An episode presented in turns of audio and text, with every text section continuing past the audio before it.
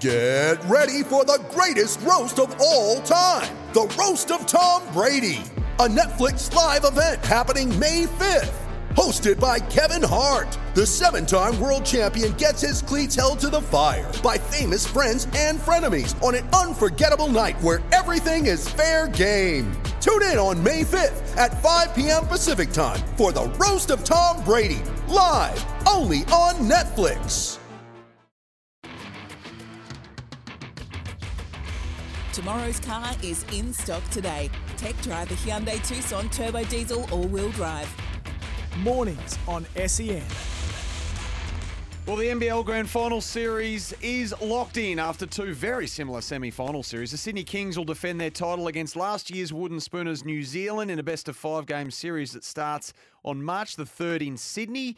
And Xavier Cooks and the Kings, well, they exploded in the fourth quarter of a tight semi final tussle to outscore Cairns 17 6 and they eliminated the Taipans 2 1 in that series. And the Breakers were also pushed to three by the Tassie Jack Jumpers. They won their decider off the back of their own strong finish, 25 13 in the last quarter of that one. Two great semi final series, but we're locked in for the grand final series now. Can't wait for it. And to bring us up to speed on what's happened and what's to come, Damon Lowery's on the line. Good to chat to you again, Damon.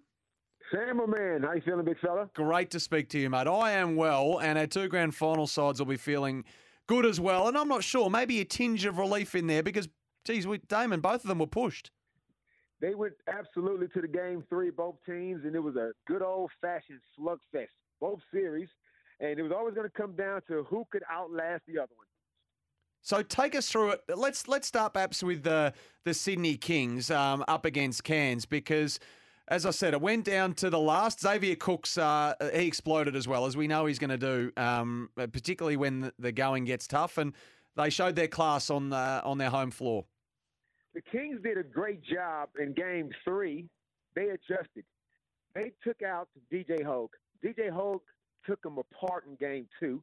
So they came out and made him a focal point. They put Justin Simon on him and made DJ Hogg's life miserable and they just ran out of gas down the stretch. They just couldn't find other avenues to score. Ben Air played well for them, but their main guys just couldn't get going, and they took off. They cut off the head of the snake in DJ Hogg, and in Xavier Cooks, he just did his methodical, quiet Hmm. work.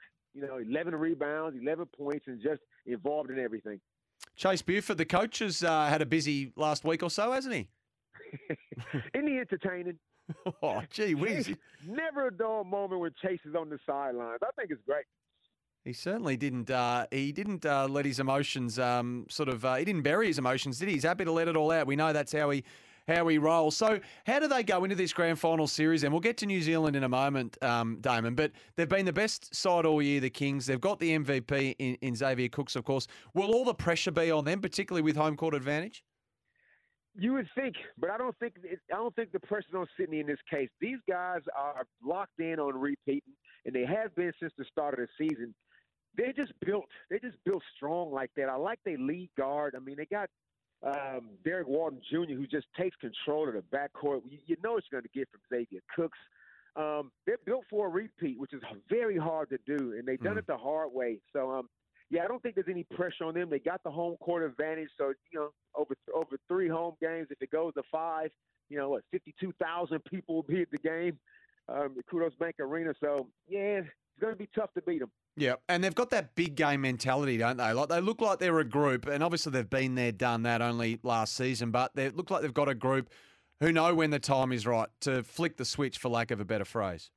Yeah, there's a there's a Sydney swagger about this team. You know, there's nothing there's nothing prissy about them. You know, even DJ Vasiljevic, you know, he's got you know he's rough around the edges, and you know the Brazilian Tim Soares. You never know when he might just give you a clip. So look, they they got some warriors on that team.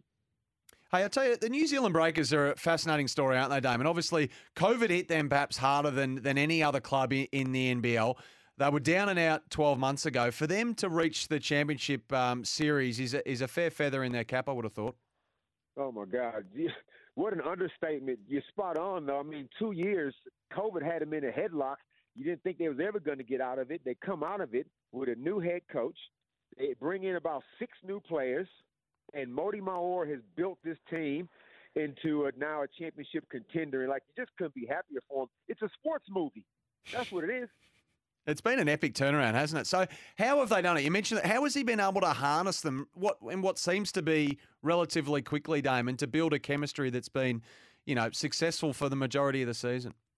He said early that he wanted to bring back a New Zealand flavor. He brought back Vodanovich, got him from Sydney. He brought in Isaiah Le'afa, got him from Southeast Melbourne Phoenix, and he handed the car keys over to Will McDowell White. And it is now his time.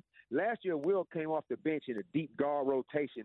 This year, is it was Will's show, his car to drive, and he absolutely nailed the three imports. You could not get a better trio of imports, and it's all come together. In Mody, they all love playing for this guy. So, not surprised that they've got to where they are, and um, anything from here is gravy. And Chase Buford, we spoke about him earlier, and you just touched on the fact that the Breakers are, I guess, getting that New Zealand flavour about them now. I think Chase compared them to the All Blacks earlier in the season, didn't he, given they're so physical? Chase ain't fooling nobody. he's he's gonna work the referees. He's gonna work the media. He's gonna work everybody. This is just his style. So of course he wants to let everybody know that they're playing rugby instead of basketball. Hopefully he can get himself some calls. so how do they ask the right questions of the Kings then, um, Damon? How do they perhaps get under the skin of them? How can they sort of uh, uh, rattle the cage a bit? I think what they have, the, the, the advantage that New Zealand have is they have an, an assassin. They have a samurai warrior in in Barry Brown Jr. There is no rattling that guy. They also have a workhorse who just shows up with his lunch pail every single game. That's Derrick Pardon. And they got a warrior, also a scorer that can just get buckets from all over the court, and Jarrell Brantley. They got all the pieces. The Kings gonna have to work out who do we who do we take out? Like with Cairns, they could take out one guy, Hogg. Mm. But with New Zealand, they got multiple weapons. So it's gonna be interesting to see how they attack them. So, Damon, I've got a question I'm not sure you can answer, but why do we have to wait so long for game one? Why are we why have we got what a 10 or 11 day break here until the 3rd of March? It's because all the commentators are exhausted. nah, nah, only kidding. Tapering. No, it's the world. We got a World Cup qualifier. It's right. the FIBA window going on, so everybody that plays in the FIBA, every country, you have to shut it down because they have to work out, you know, the placings and the seedings for the World Cup. So Jeez. We're gonna put out. We're gonna put us a little Australian team in there. Give some guys a run in the green and gold.